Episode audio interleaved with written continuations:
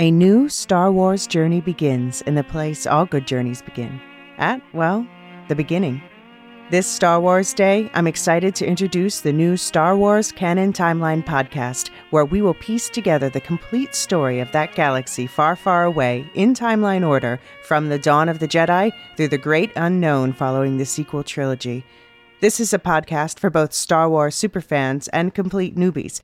Listen to the short intro episode now to hear how it works and what to expect over the coming weeks as we set the stage for the new television series The Acolyte, which we will be covering with weekly breakdowns. Subscribe to the Star Wars Canon Timeline podcast wherever you listen to take part in one of the most epic and expansive stories ever told, following all the twists and turns from start to finish. May the 4th be with you all, all month and beyond.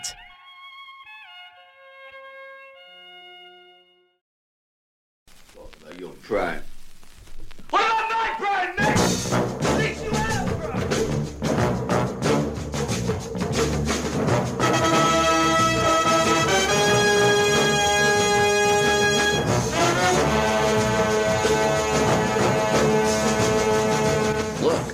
up in the sky.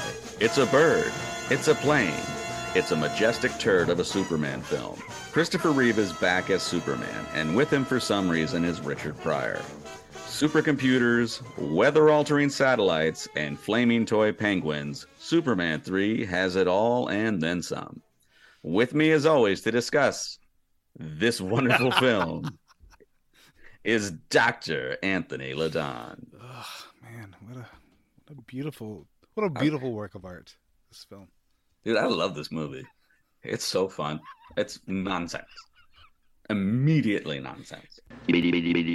Steve, is it possible that Superman 3 is both the best Superman movie and the worst Superman movie simultaneously? Yeah, I think so, right? I mean, How is this possible? uh, oh, I mean, it's ambitious, right? I wasn't I wasn't going to use the word ambitious.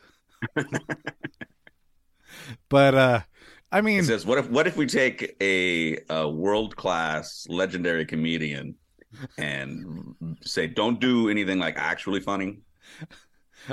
Like I mean, not not in the sense that makes you funny. Like do take- things that would be like like if you could be less Richard Pryor and maybe a touch more Soupy Sales, that'd be great for us. They took someone off the. I'm off not the sure I understand. What was that? My watch said it didn't understand what I was talking about. Neither do I.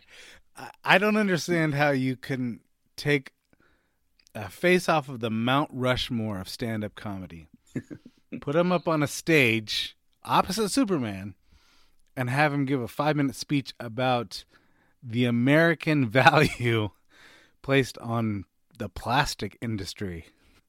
that that actually happened in this film. Oh, a lot happened in this movie. People, you like to go sit in church on Sunday, don't you? Yeah. You like to sit and watch the Super Bowl? Yeah. Sit on what? You sit on molded plastic seats. Molded to your well-fed behinds. Now, I don't have to tell you that America leads the world in high-grade plastics. We cannot afford a chemical plastics gap. Now listen to me. Do you want our President of the United States sitting down to write a peace treaty and have his ballpoint pen bust open and the ink run out all over his nice clean pants in front of the world leaders? if I were to do like if I was to show clips from this movie without context and like just make sure that you don't have Superman in them, you would think I'm showing you 30 movies. None of them would be, feel like comedies, except for the Rube Goldberg uh, opening sequence. Oh, I was gonna say that like all of Me- Metropolis. It's like the Three Stooges walking through a, a Rube Goldberg. yeah, it's just mousetrap. I love I love what the movie decides to do. And I'm not gonna even give credit to the director because I believe the movie is its own entity. I don't know. Like the the movie comes out and says, We're gonna establish Gus Gorman yeah, uh, as unemployed. Like that's big. That's a real important thing you need to know. Uh-huh, sure. We're not going to establish him as a genius. Not till later. yeah, and and I don't even he doesn't even know how he's a genius. He's a savant. He is he is a computer savant, and so he's he can't hold down a fast food job for over like you know a half hour, and uh, and so we set that up. That's Literally under a half hour, he had that job. then so now we've now that we've done enough character development of Gus Gorman, let's turn our attention to the Man of Steel in action. Uh, and the average day of Superman in Metropolis. There are toy penguins on the loose. Yeah, on fire. Uh, there's uh, there are are cream pies to take to the face. There are bank robberies that aren't necessarily needing to be solved or thwarted because the police will just randomly shoot into the street. My favorite was when the guy goes over the hydrant. Right? And And, then it immediately just starts shoving water into the car. Somehow, somehow the water, the car itself is as watertight as a balloon. Right. But the Yet, wa- but yet there's an entry point for this water. yeah, that's right. So the guy's actually gonna drown to death. He can't open the door to get out. That's- No one can open the door. No, because here's here's the thing I find very interesting about this whole sequence because this is again reestablishing Superman for those who who have been anxiously awaiting another Superman movie. Mhm. Now we had not too long ago seen him fly around the Earth so fast that he actually changed the Earth's uh, rotation and caused time to reverse. Mhm. Now we see him ripping a sunroof off of a car. The stakes are a little bit lower. I'll grant you that. Everybody else is. and Keep in mind, these people are actually reasonably strong because they're just ripping the handles off these doors. Uh, so this car can be dismantled, but Superman had to go through the effort to change. Keep in mind, there are gunshots around the city as police are haphazardly chasing one old timey crook. So this opening scene does establish that this film is a bit more zany than pre- previous previous Yes. attempts at the Man of Steel. Yeah, I wouldn't even say it's zany. I'd say it's full zane.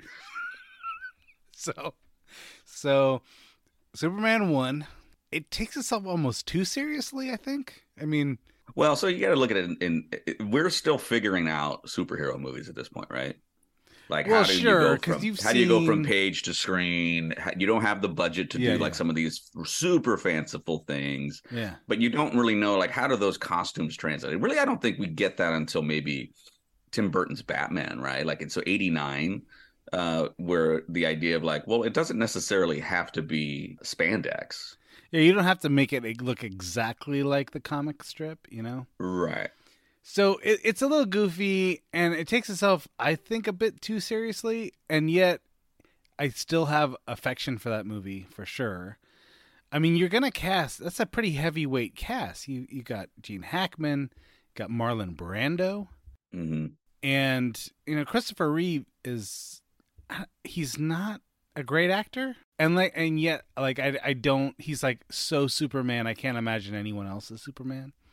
Well, because it, it he does it like because again he looks the part right, and that's really what you're looking for. And I think I think it's almost the genius of the casting of, of the original Superman two is because um you get there's this sense of but Superman doesn't really know how to navigate right, and you and, and I, I don't think there's a better uh, summation of of Superman than Kill Bill. The whole mythology surrounding superheroes fascinating. Take my favorite superhero, Superman. Not a great comic book, not particularly well drawn. Mm. But the mythology. The mythology is not only great, it's unique. How long does this shit take to go into effect? About two minutes. Just long enough for me to finish my point.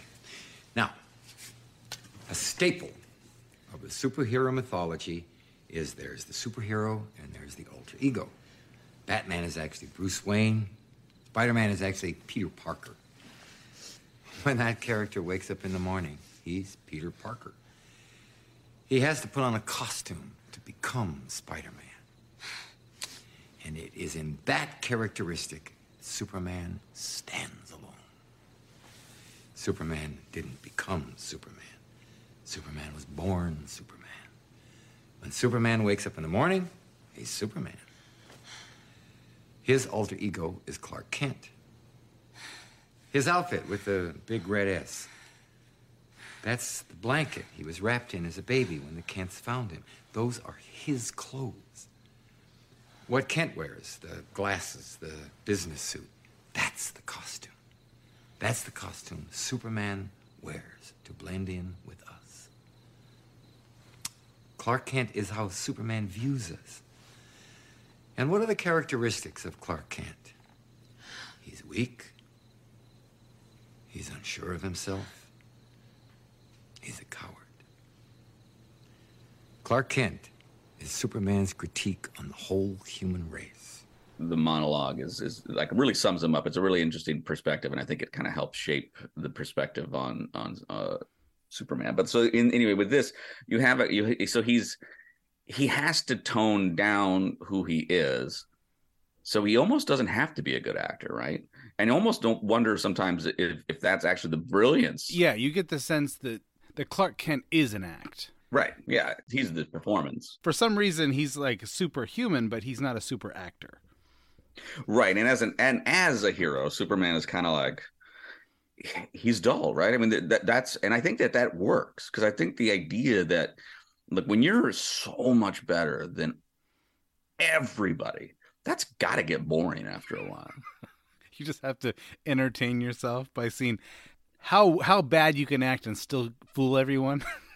right, right. And I don't want to, you know, I mean, I know we're supposed to talk about Superman three, so I'll talk a little bit about it. There's a giant picture of Clark Kent without glasses. like a giant picture of Clark Kent without glasses. Yeah, the Smallville it's huge. Union has Clark without glasses. No one. It's still no one's clocking him as Superman. And it's so Clark Kent, who was like his whole thing was to be this sort of like, oh, he was kind of this ho hum character. Like he kind of just sort of, you know, people knew of him, but he was sort of forgotten. Mm-hmm. For some reason, he gets a huge picture of him without glasses. Well, and it it was probably put up by Lana Lang, mm-hmm, mm-hmm. who goes on a date with Superman later. Okay, can I? I... Is she dumb? She's dumb, right? She's it's got to be. Well, let me say something about the date because we see Superman do a lot of crazy things in this movie. we see an evil Superman. We see the the duality of Superman, but in no part of the film is Superman more a monster than when he eats dog food and decides he likes eating dog food. this this is before he touches the kryptonite that makes him crazy. Right, right. This is this is this Superman at his best. he, does he not? I, I know he's got super vision. I know he's got like super hearing. He's got super strength. He's got super speed. He's impervious to bullets and whatnot. Does he have no sense of smell? Is that what I'm supposed to read from this? you know, I'm going to give an absolute shout out to the Langs that, um, you know, despite having to hawk her her diamond and and you know, kind of living down on her luck ever since you know she became a single mom, she's still um, she's still making like grade A human grade dog food, you know, and I think that that's really important. I mean, everybody shows carrots and tuna in a blender. Is that uh, yeah, we're we're getting a real sense of who she is as a, a nurturing person. So you're saying that, that, I mean, she lets the kid run off where combines are at one point. she really cares about the dog, not so much about the. And that kid was booking. How far does that kid go? I love that he eats the dog food. I just, I guess it's just really good dog food. Yeah, it's got. Well, he clearly he said so, right? We don't know what they ate on Krypton. okay, so so you have never seen this. Well, I'd seen it when I was a young child. And when I was watching this, I realized how much of this movie I actually remember. I remember Richard Pryor, of course. I had a vivid memory of the tire scene. Oh yeah, that tire scene is uh, it's iconic. So I I remember being a kid having no idea what was happening. Wait, super. Yeah. Wait, su- how can like Superman? how can Superman fight Clark Kent? This is hmm why is Superman evil? I don't understand any of this. And then the tire scene was pretty impressive because that's the part that really stuck with me for almost 40 years. Sure. I remember that. I, I there, there's a, a bit more about this that I remember. I remember the the the robot that shoots kryptonite. I didn't remember the woman turning into a robot at one point? I did. I did Ever so briefly. I did ever not so briefly. remember that. I did not remember that at all. Did you remember uh, Richard Pryor donning a tablecloth cape and trying to ski on a skyscraper? He's not only can he He's good. his ski jump off of the skyscraper is more impressive than anything Superman does in this movie. I was just gonna say, I think Gus Gorman has more super abilities that just keep getting revealed throughout the movie because eh, Superman's a tough one. I mean, I, I mean, I know we're all over the place there, and, that, and I think we're doing that in tribute to the way this film is made. The uh, Superman's a tough character, and I think he's historically been a tough character to put on film because of how much how just how much better he is than anything. Right? I mean, take out kryptonite and. I mean, what do you got, really? well, You know, and how do you create stakes for a Superman, right? Because That's always the tough one. because he's basically God on Earth, and Right. if you do that, then you need to bring some other god into the picture, and this movie does not do that. But it has a lot to say about like how computers might. I- I don't- Is this movie pro technology or is it anti progress?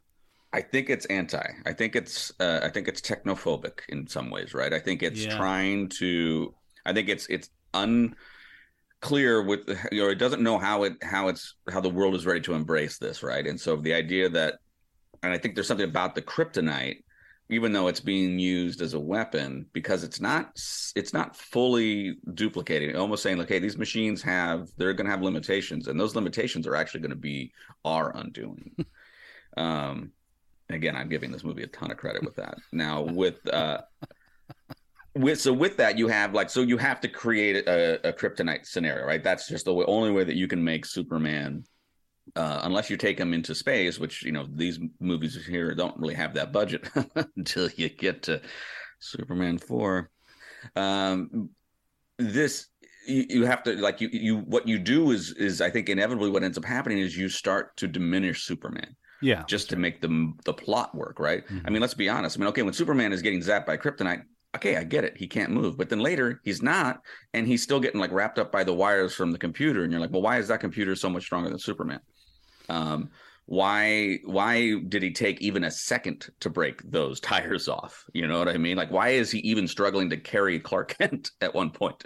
You know, like these are the questions that you you start to ask and go, well, what can he do? I mean, he can blow oil back into a tanker at at you know a very very yeah. slow His his breath pace. has the power to separate oil and water, right. I mean, these are those are incredible powers, right? and yet, Um, and yet, and yet, yeah, he's thwart- he's thwarted by like like computer cables. yeah, computer cables, and like, and he flicks peanuts so hard that they break glass, like they they shatter bottles, and then like, and then he'll kind of melt a mirror. well, and this movie has an interesting use of kryptonite. It doesn't kill him because I, I think Gus Gorman gets the. Are, are we supposed to understand that he he doesn't quite get the kryptonite compound right? Yeah, it's unknown, so he just puts up he puts nicotine in it. Does he really? He puts tar. Yeah, he puts tar. That's right. So th- so whatever he does, he kind of turns Superman into a bad guy, but he's not really a bad guy. He's more like a prankster. He's yeah he's just kind of a pain in the ass. he's it's not like he's going to use his powers to become wealthy or he's going to take over a, a you know a superpower or something he just kind of kind of being annoying to everyone Yeah. Yeah, and I mean, how did you feel about the portrayal of the Italian community? I remember my father laughing really hard at that scene. And so I think, you know, because my father's a very Italian guy, I mean, I guess I kind of felt like, oh, it's, I guess it's okay for Superman to be racist. Why not? why, why not? I, here's the thing Superman saved the world a lot. A lot. hmm He straightens the, the, the Tower of Pisa, which, in you know, I, I can say this because I'm Italian. As far as world monuments go, you know, maybe in the top 50. You know, it's, it's not, Sure. it's No one's talking about it anymore. I think when we when we were of this age when this movie came out, I think like we were still seeing that in cartoons and stuff. So like it seemed like a bigger deal. Yeah, I think I might be generous of saying top 50. Anyway, he straightens I don't it. even know if it's still up. I mean, it could have toppled. I haven't Googled the Tower of Pisa. He doesn't knock it over. He just straightens Mhm. it. time. Mhm. And immediately, 72 of the world's nations come out with a censure Censure. Yeah. condemning Superman. I'm Mhm. thinking, guys, he he saved the world several times, several times. Yeah, well, we don't, we we only. I'm sure there's deleted scenes where he was like dry humping the Sphinx or something. You know, like I mean, he was probably all over the world, just just okay, making a mockery let- of all of our monuments. Let's take some stock of like what evil Superman actually does in this movie. He Mhm. takes five minutes to sit on a couch and leer at a woman. Mhm, right? it sure does. Five minutes tops. Uh-huh. Minute late to a a truck crash. Which, by the way, let's just be real clear. Superman's like kind of like Metropolis's guy, and Smallville has a truck accident, and they just are like all butthurt because Superman was like a minute late. So he gets there a minute late, and then he uh, kind of leans up against this pillar at the Olympics, and with with kind of a, a right. dirty grin on his face, blows out the torch. Right. Yeah, and then the guy it's I I do appreciate for the for the film level of patience that they just they just really let that Olympian do that slow walk down the stairs. Well, that's is- a long scene. That, uh, that's Yeah. that's a Oh, yeah, it's a long scene, Anthony. It's a very long scene. That's the thing that's crazy about this movie. It is two hours, but like if you were to look at the wind chill factor, it feels like seven. anyway. All I'm saying is that it doesn't really turn him evil. No. I kind of feel He like get- he it just kind of turns him into like a regular dude who's uh, kind Got of into powers. pranking people. Yeah. Yeah, he drinks a little bit, which by the way, I'm like, I don't know, does that do anything to him? Well, it does seem like he's drunk. It doesn't diminish his super hearing, clearly. No. But for some reason, he has a psychological split. And I think that's actually kind of an interesting part of the movie because it, Well, and he and he's growing a five o'clock shadow, which does bring up like questions like, well, how does he normally shave? well, on, on top of that, for some reason, his, his suit changes color. Mm, All of a sudden, it's not like that bright American flag red and blue. It kind of turns into like a burgundy. Mhm. It's uh it's almost like the color of the evil Superman is just a it's just a bit more Zack Snyder, you know. Right. Yeah. Um and then he all right, so then Superman has a psychological split and at that point I'm kind of interested and I don't I mean clearly as like an 8-year-old boy or whatever this made no sense to me at all. As opposed to now. Now it kind of like, oh, this is kind of interesting. But what do Well, you it's what do interesting, you but do? does it make sense? what do you do with the psychological split? Well, he's fighting a junkyard. gonna fight in a It's obvious. junkyard. Why does this take place in a junkyard? This I don't know. well, what I like so the thing is, this is like you said, this is this is something that you would see in the comic book, right? This is, I Uh-huh. think, like a compelling point because of you know because of the nature of the duality of superheroes. Uh-huh. This is this is interesting to see to, to actually lay it out there, right? And the idea of Superman being bad is like it's it's so sacrilegious, it's so scandalous. Oh my gosh! But again, to your point, he's kind of just rotten. and then it just happens. But there's really no. I mean, we talk sometimes in, on this uh, podcast about how like too much exposition's a problem. This one is like maybe just a touch would have gone a long way. Right, like if you just mention something. Let me just let me just put this in context. As we're recording this, and I, will just say this for you know future audiences, if you're listening to this hundred years in the future, as we are recording this, Joe Biden is our president, and you know he he passed an infrastructure bill, and you know his approval rating's still pretty low. I'll tell you what he could do to raise his approval rating. If he did every single thing the evil Superman did his approval rating would skyrocket. I want to see I want to see TikTok videos of him like flicking nuts and smashing bottles. you show me Joe Biden flicking nuts so hard that a bottle smashes, approval rating goes yeah, that's up. true. It's a good point. you good point. you show me Joe Biden sitting on a couch with a lady, wondering like what's going to happen. Will they? Won't they? Approval rating goes up. You see, I promise you, there already is a TikTok of him eating dog food. I'm sure. you show me Joe Biden flying in to assess, flying, flying in the sky, flying in to assess a recently crashed truck. Number one, the bridge didn't fall down, and he can fly. Maybe blowing out the torch. I mean, blowing out the torch from from like 50 feet away. That's impressive. Four more years.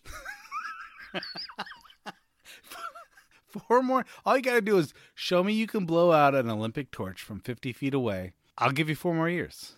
And kind of tick off some Italians.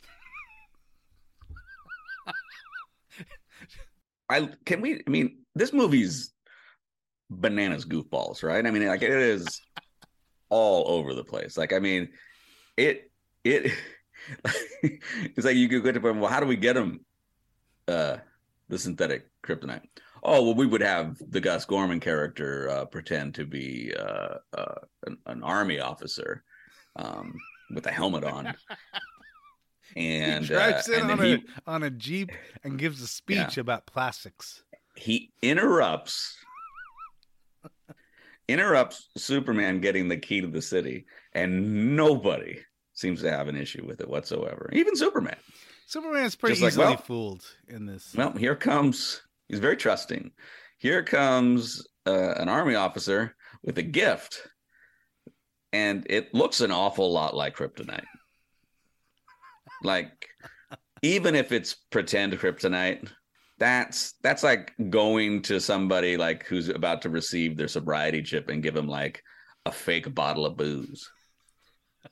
It's like that just seems like it's in bad taste so we should so talk the- about so the- you give him you give him kryptonite and then he's just like oh okay great and that was it and that was and everybody was oh okay, i guess i guess that guy represents our armed forces okay so plastics we should talk about the supervillains in this film because of course you've got let's just go with villains for right now I mean, Richard Pryor's pretty super. I mean, we don't know. He doesn't even know. He doesn't. He, we don't know how super he is because he's able to construct a pretty good model of kryptonite out, out of pretty reasonable out of almost nothing. well thank goodness he was able and he well, like don't sleep on his ability to use a blacked out security guard and some twine to uh, be able to to get the key cards in at the same time Uh, so one of the my favorite parts of this film is the evil layer. Is it the Grand Canyon? Is that what? Is that where this is? I think so. Okay, so I think so. It's at the base of the Grand Canyon because where else would you Mm. want a computer, right? Right. You want it. You want it to ground. You want it to be grounded, right? You want it to. I wanted to be at the bottom of the Grand Canyon. If ever I was going to come up with a supercomputer, that's where I'd put it. And their their vehicle of choice to get to the, to the bottom of the Grand Canyon How does this movie? How is it so relentless? is is a little striped balloon with a tiny never- propeller on the back. This movie didn't have to do that. No, but it, it did it for me. It did it for me. But it's Steve. crazy. It, it's crazy because it never at any point is like, oh, and the you know, and because of those balloons, this thing will happen. The balloons are No, so no. tiny. They're tiny little balloons. And so Richard Pryor, Gus Gorman, he's his only other alternative to getting down there is a burro Is it go down on a burro? Mhm. that he asks or tells it not to fly. I was watching part of this with my son. He's like, "Oh, that's the, the donkey I, scene." imagine- I I don't doubt it was part. the donkey scene. He said, "Well, that's kind of legit funny, though." The villains in this film are a bit of a step down from Gene Hackman. yeah, I mean, They're not the. I think they think they're they're a step down from like any super villain's henchman. I mean, they're they're they're billionaires. I, I would imagine, right? Sure, Except for the ditzy girlfriend, who is reading. she's also got duality, right? There's there's a She's reading Kant's Critique of Pure Reason until the henchmen walk in, and then she pretends to be ditzy again. That's a very interesting. It's it's a thrill ride. I mean, this is this is a movie that says what would happen if we had imagination run wild, right? Like it's just just go, right? And I I, I think I like the idea that like superhero movies now, you know, we have like the Avengers and we've got all the Marvel, and so like there there there's all this fanciful stuff that goes on, but I feel like there's still that some some degree of restraint, right? Like that at least tries to to play with the, the concept of of logic, right? Like create a universe where this at least makes sense. Mhm. Superman 3 does none of that. Like Superman 3 says, This is the world you live in um, if you had a fever. uh, now the que- here's my question: Is it possible to make a new a, a new Superman in the present context, or is Superman just as a character kind of have we grown out of Superman? I don't know. I kind of feel like as a society we're kind of beyond. We we need kind of like an anti-hero. Superman's just too boring for us, or he's too naive, or he's just you, you can't bring the stakes up high enough to make him interesting. Well, it's the same. I think it's the same issue that we have with uh, movies about Jesus. It's a it's a very similar issue, right?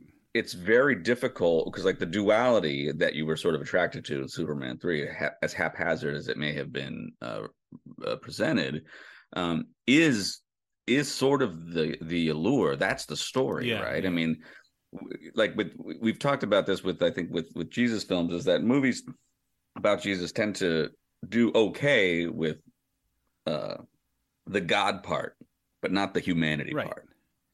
And so the same kind of thing here, right? I mean, Clark Kent, you don't, it's almost impossible to invest in Superman as a character with the way that he's portrayed. I think Man of Steel did a half decent job. And by half decent job, I mean half of the movie seemed to be a movie that said, let's, let's deal with uh Superman dealing with the fact that he's Superman and not you know but he but he also like kind of longs to fit in right so Mhm. like there's a homesick quality there's a i need to fit in how do i fit in i have a special power maybe i don't want to have a special power maybe i want to just be a regular person but now i have a responsibility how do i rest like there's all those things like i think that's and and man of steel tried that Mhm. and then Zack Snyder's like, no, no, let me take over. You know, let, let me let me take the reins and make it a movie that um, is completely forgettable from here on out. I think we're going to continue to, as a culture, we're going to keep trying to make Superman movies because it worked once. Certainly, it must be able to work again, and people love superhero movies. You can say the same thing about Jesus movies. It's like there's gonna be there's you have a built-in audience. People love Jesus. You're gonna, you know, they've worked in the past. We're gonna try to make this work again. It's just a huge challenge to try to make him interesting. Yeah, and that and if you look back at the original Superman, I mean, I, we look at it through a lens of nostalgia as well. And at the time, they weren't like right now. You're flooded with superhero movies, so you have to nail Yeah. all your superhero movies, right? So then you you could just have a dude flying, and people are already kind of like, hmm, all right, yeah, you, you- I'm interested, right? And so you and you give an origin story, and so people Mhm. learn a little bit maybe that they didn't realize about Superman, and so they're they're interested. With there's a bit of a love story, and that's so like so so and it's and it's like wow, this is cool. We're getting effects, we're getting a Superman movie. This is a big deal. Um, so just it, by the nature of it being there, right, it is is it's already got it's already got your attention. Mm-hmm. So so Superman now, but but and then that existed, and then the Batman um series start coming through. Now we start seeing superheroes with a bit more nuance, a little bit more edge, a little more grounded in reality to some degree. Um, and that matters to us, right? And that starts happening. Well, not just that. we start. We, I mean, you, we were grounding it. Iron Man. Yeah, yeah. Grounding it in reality. we got was Iron Man before we got Superman. That's that's true. A grounding it in reality is is part of it. I think that the other part of it is that we want our superheroes to be to have legit psychological trauma. We want them to be anti-heroes. We want them to struggle with their interior in a way that Superman can't really do it. I mean, I guess I guess you can kind of show that he's lonely. I think that's right and i think that, Is but i think that, and i think well i think it can be right i think i think if the, the the biggest challenge that superman probably faces or could face uh, cinematically and again this may not translate to a great superhero movie but it may translate to a better psychological drama which would involve a guy that can fly uh, would be that he doesn't want to be the hero. He wants to be a regular person. And if he falls in love that compromises his calling the calling he never asked for Mhm. right like he he he inherited this this problem and the, and his problem is our salvation. And i think that there's something about that that that is interesting right? But how does that translate to an action movie? And i think that's what Zack Snyder if i if i try to bail him out a little bit is like he's like i'm still on the hook for making an exciting action film uh amongst all these other Marvel movies. So Superman has to have a lot of action. He's the one thing I know how to do is is do a lot of slow motion and, blow a lot of things up. And so the nuance goes out the window by the time you get to the second act. Um, whereas the first part, you do get this sort of this foundation where you're like, I might actually, I might give a rip about Clark Kent for the first time ever on cinema, you know, or and, and so this is this is kind of an interesting thing, and then and then it just sort of bails out, right? And so like the it's our relationship with Superman, I think that is is the complicated thing, and I think that's where you need to focus on. Is it maybe less so than the relationship he has with like Lois Lane? You know what? It's eh, That's an interesting. I, see, here's the thing. I think for all of the reasons you- you're just talking about, this movie deserves to be remade because there's a lot of cool concepts in this movie. Number one, you've got Superman going up against a supercomputer, which I think could raise the stakes. And on top of that, you got the duality part of it. I mean, there. I think that we should remake. I this. actually think that the synthetic kryptonite that is somehow not made properly, yeah. uh, has value. I think it's a. I think you I could do a lot actually- with that. I think absolutely, I'd like to see more racist depictions of Italians. No, yeah, no. I think that I Think think that's one thing as as a we're we're we're we're falling short on that. We do this whole movie over, and we set it in Italy, so every single Italian is a is a bad caricature. Mm. Oh, I like this. I like this a lot. Superman versus Super Mario. This is the movie I want to see. Yeah. No, it makes sense. I want to talk a little bit about Smallville. Um, We talk about Brad. So yeah, so so Clark Kent is, is gonna go back to his class reunion, and he's gonna hang out in the gym, where he was always kind of a nerd. And uh, Lana, Lana's, she looks at him as the one that got away. Then you've got Brad. Hey, Brad is everywhere, by the way. How many Brads are there? Brad, Brad used to be the, the quarterback, right? He was he was a natural athlete. Uh, he won the he won the county bowling championship. hmm He's a janitor, and uh, and Brad Brad's the only one that's left single, and of course Lana Lang is divorced, and so it's just natural for those to hook up. But he's just not taking the hint, and uh, I I think that there's I think that there's some kind of commentary on like the high school jock who peaked at high school You know, he was he was the popular guy in high school, but he never really amounted to much after high school.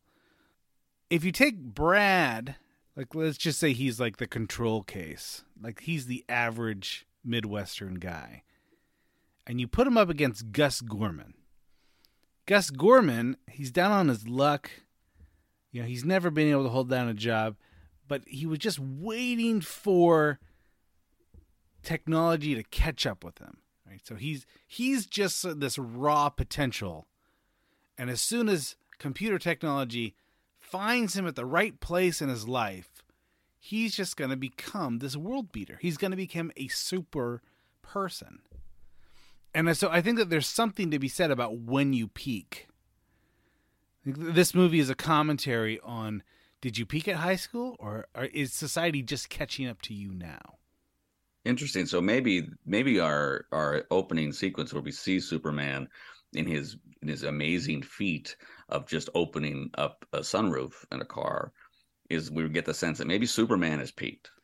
Yeah. Maybe maybe the world mm-hmm. is so safe right now, and and this is kind of what he's relegated to, right? Uh, just dealing with like Metropolis now is like sure there's some there's some crime, um, but really it's just a it's a bunch of it's just a series. Well, this of, works as a of, midlife crisis. I mean, Superman has already saved the world a few times. He's already fell in love with Lois Lane. He's over both. He's over Lois Lane. He's not a great reporter anymore. I mean, let's be honest. Yeah. Uh, so his, he's, doing, he's doing a piece on a class on his on his own reunion. class reunion. This is not great journalism. So he's over his job. He's not really good at his job, either job anymore.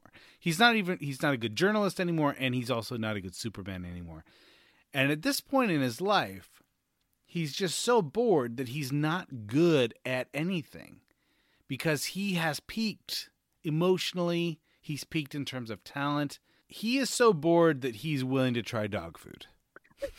he is so bored that when he's encountering an industrial fire, he uses his ice cold super breath on a lake instead of the flames. He does. He doesn't. He doesn't want to blow out the flames. No. He doesn't blow out the flames with his ice cold super breath. He flies a bit away to freeze a lake with the ice cold super breath and then carry the lake over and let it naturally melt and hopefully uh, provide enough rain from the lake to put out the fire. Also, can we can we just talk about it Superman's racism just a tiny bit? I would love to. So Gus Gus Gorman has established his potential, right? Mm-hmm. He's smart enough to create the world's most sophisticated computer.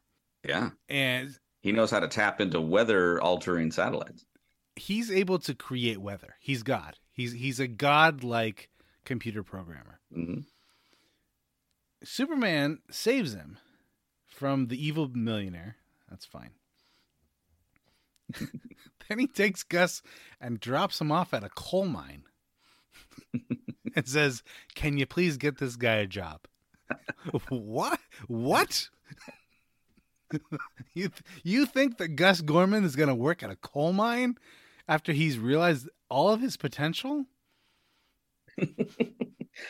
this is this is uh this is not a good look, Superman. Not a great look. It just comes in and just does your boss have a computer? Yeah, got a little he's one. got a, he's got a little one. Well, you just you let him know I got him a, a good computer programmer right here. And poor Gus, all he does, he, he's got to walk to the bus station now. Yeah, to walk to the bus station because there's no burros in sight. I love the sequence where they're like behind the supercomputer and the supercomputer is like, you know, it, massive, just this massive mm-hmm. computer that um, does a really good job of creating video game graphics of Superman. I love when he walks in and he's like, "What do you think of this, Superman?" And it's like it shows like an outline of Superman's body, and it just starts like changing colors, and then it like shows his intestines or something or whatever. It's just like, wow. well, I also love that you can. we're so little. We're so impressed back then by anything. I love the the way to turn this thing off is to take off a tiny screw, one screw, and, and swallow it. That's that's the genius way. because if they get it, then they just put it back in. Fully It's operational. one screw. That's it. How um how prevalent is the fire axe when you're making a, a I like how there's a, somebody made this supercomputer, right? I mean, somebody had to do it, right? I don't think they built it. The, like the four of them weren't working. So somebody they had to contract somebody to do it. And then that person, you know, careful enough to be like, well, you're gonna have to have some safeguards here. You're gonna definitely have to have this this fire axe. And above the fire axe was like a little like a little card or something that was just basically telling you like when to use it. And I'm like, that's a pretty interesting Well, I would say that the same people that constructed the computer and installed the fire axe also helped them install uh, legit missiles and missile launchers in the Right, base right, of yes. of the Grand Canyon. so the, these guys are pretty talented. Well, I, I love the computer can shoot a snot ball that will suffocate Superman. I've seen this guy in outer space, but the but he Right. cannot breathe in a snot ball. right, but he can just shoot like. But then I mean, it's just lasers again. I feel like he's just he's just sitting on this breath and laser thing, man. It's like he's using it to weld He's half got, the he- time. you know what? I think it's like the only way to read this movie is that Superman's trying to make things interesting for himself. You know, it's like he's he's suffocating in the snot ball for at least a minute. Seems like that whole whole experience could have been over like maybe upon entry. like, hey, I'm walking into a place where there are these villains and they're behind a supercomputer, and like, Mhm. you know, maybe maybe just go, here's what I'm gonna do. Maybe I'll just I'll just laser this thing with my eyeballs a little bit and just sort of call it good. Because an axe will do it. An axe will break the thing. When a missile's flying at you, and you've got laser vision, maybe use that instead of like trying to kick it out of the air. yeah, the kicking is an interesting move. The um the idea that like the computer will only attack if it feels that there's a threat. Yeah, it, And so that's why the acid is not considered it's a not threat. considered a threat unless it's heated up. okay. This this computer This this is this is your big this finish. computer is smart enough to create a snot ball that can defeat Superman. This computer was able to determine an alien's weakness with no data. Okay, Yet it is unable to know that that particular acid, if heated, would completely ruin. it. on top of that, Well, There's got to be information on Okay. that. listen.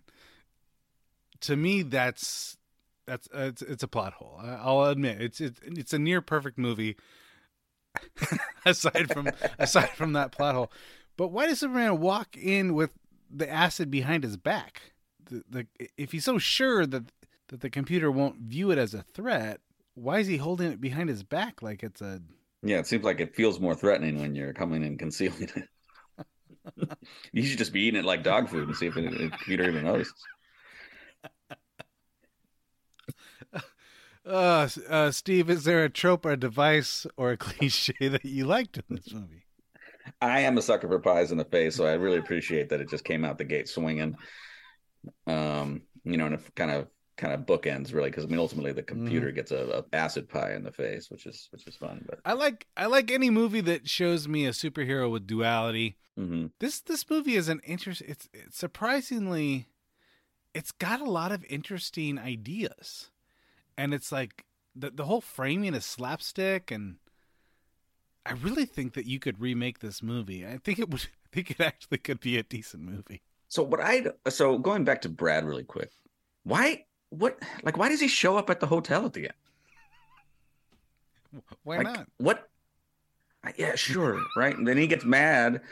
He gets mad because he thinks that that Clark Kent is proposing. When like, why did the like the movie like I'm like movie? You don't have to do that. Like we already know he doesn't like Clark Kent. We already know he would rather he'd like to be with Lana. So they create this kind of weird moment where it looks like he's proposing, and then that makes Brad upset. Like you could have just had Brad be upset like the proposal thing was odd like it was an odd reason to like, oh well, we got to make it plausible that would push him over the edge. She's like, well, no, he's he hates him already, and it's and he really shouldn't be there. Like that's the biggest problem is that a drunk uh guy just barges into the hotel room. Like that's that's the problem. I think I think that the real issue with Brad is that he does this at every hotel, like in a 50 mile radius, and any given night barges he in. barges into every hotel room drunk. R- ruining engagements. He and he just happened. He just happened to barge into Lana Lang's hotel room. Uh, this is just part of what he does. This is part of what what, what gets Brad excited. This yeah, it's a small it's Smallville. I, you know, it's, it's not a lot of not a lot going on. He's a tragic character. I, I actually think that You're- I think that Brad and, and Clark would have a lot to talk about if they could just get past, past their differences. They have a lot in common. There's so much to talk about it. There's so much to talk about in this movie. We haven't even mentioned you're just in a slump, Superman. Excuse me, Superman. It's me, Ricky. Ricky from Smallville. Superman, tell him he won't hurt anybody. Ricky, he's changed. No, maybe, maybe he's just sick. Superman, please get better. He's not listening to you, Ricky. Yes, he is. He can hear me. He's got super hearing. Superman, you're just in a slump. You'll be great again. Do it, Superman. Superman, you can hear me, can't you? Superman, you're just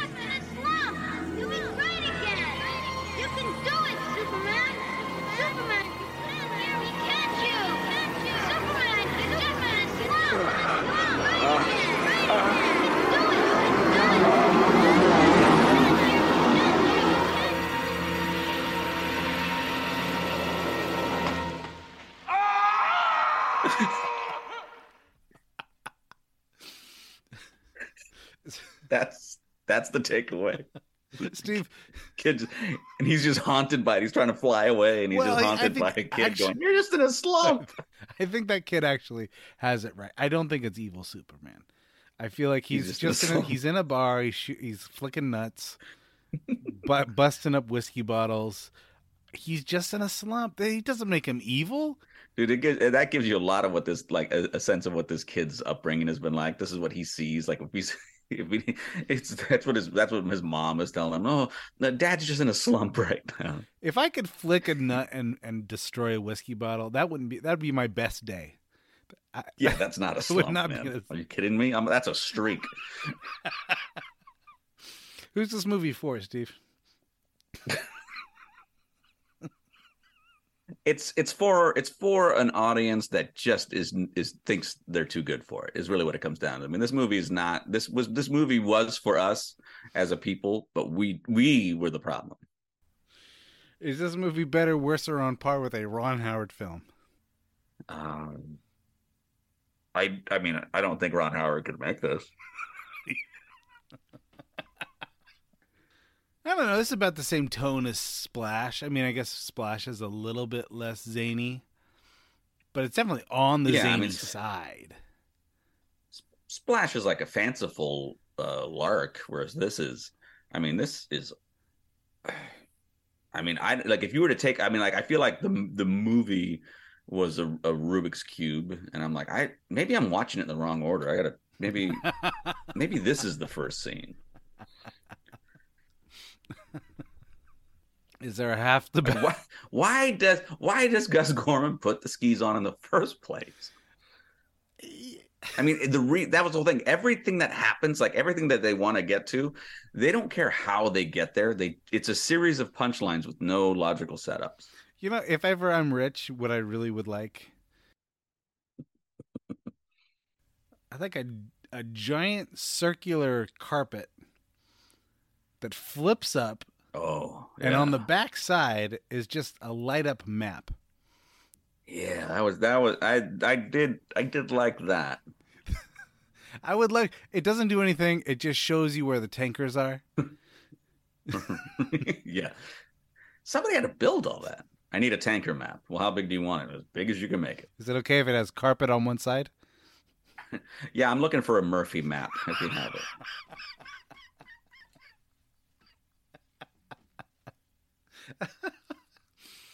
Steve, is there a half the battle one to grow on moment in this film? Uh, yeah, stop like proofreading scripts. You don't have to.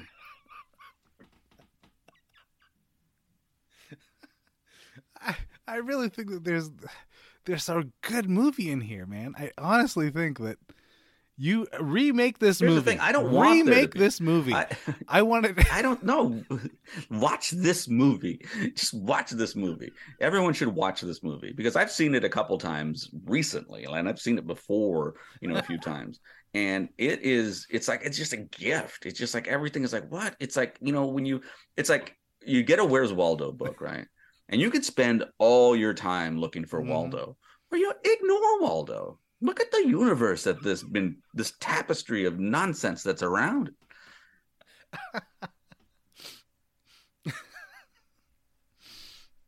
I tell you, what I legitimately liked in this film was the rivalry between the blonde girlfriend and the brunette sister. the, the the sneers and the, the They sides. just they just earnestly hate each other. I c- I could I could watch a film of just those two.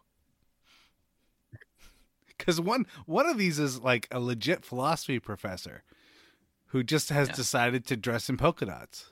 And the other one is a temporary cyborg.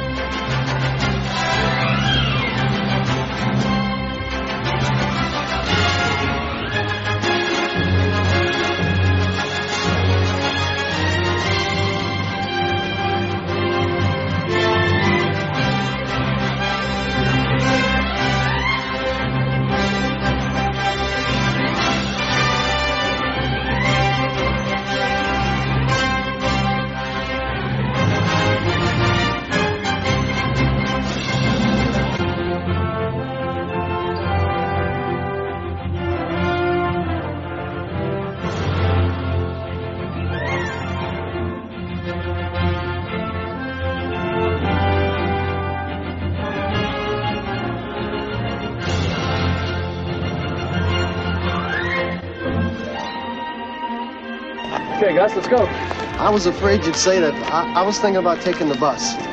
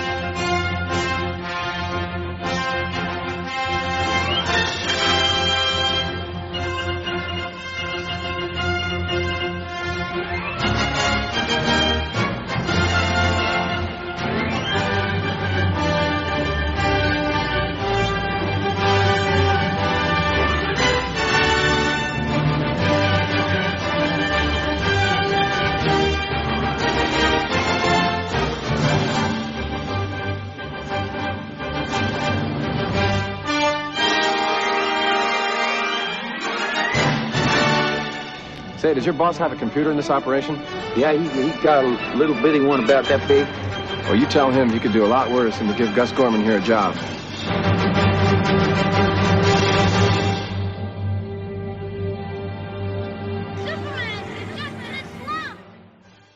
A new Star Wars journey begins in the place all good journeys begin at, well, the beginning. This Star Wars Day, I'm excited to introduce the new Star Wars Canon Timeline podcast, where we will piece together the complete story of that galaxy far, far away in timeline order from the dawn of the Jedi through the great unknown following the sequel trilogy. This is a podcast for both Star Wars superfans and complete newbies. Listen to the short intro episode now to hear how it works and what to expect over the coming weeks as we set the stage for the new television series The Acolyte, which we will be covering with weekly breakdowns. Subscribe to the Star Wars Canon Timeline podcast wherever you listen to take part in one of the most epic and expansive stories ever told, following all the twists and turns from start to finish. May the 4th be with you all, all month and beyond.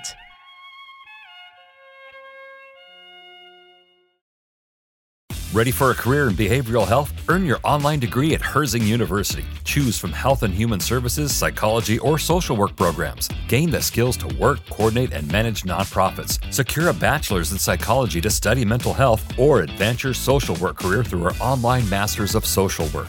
Let us help you become a social change agent. Your future starts now at Herzing University. Text HEALTH to 85109. That's HEALTH to 85109. Or visit herzing.edu.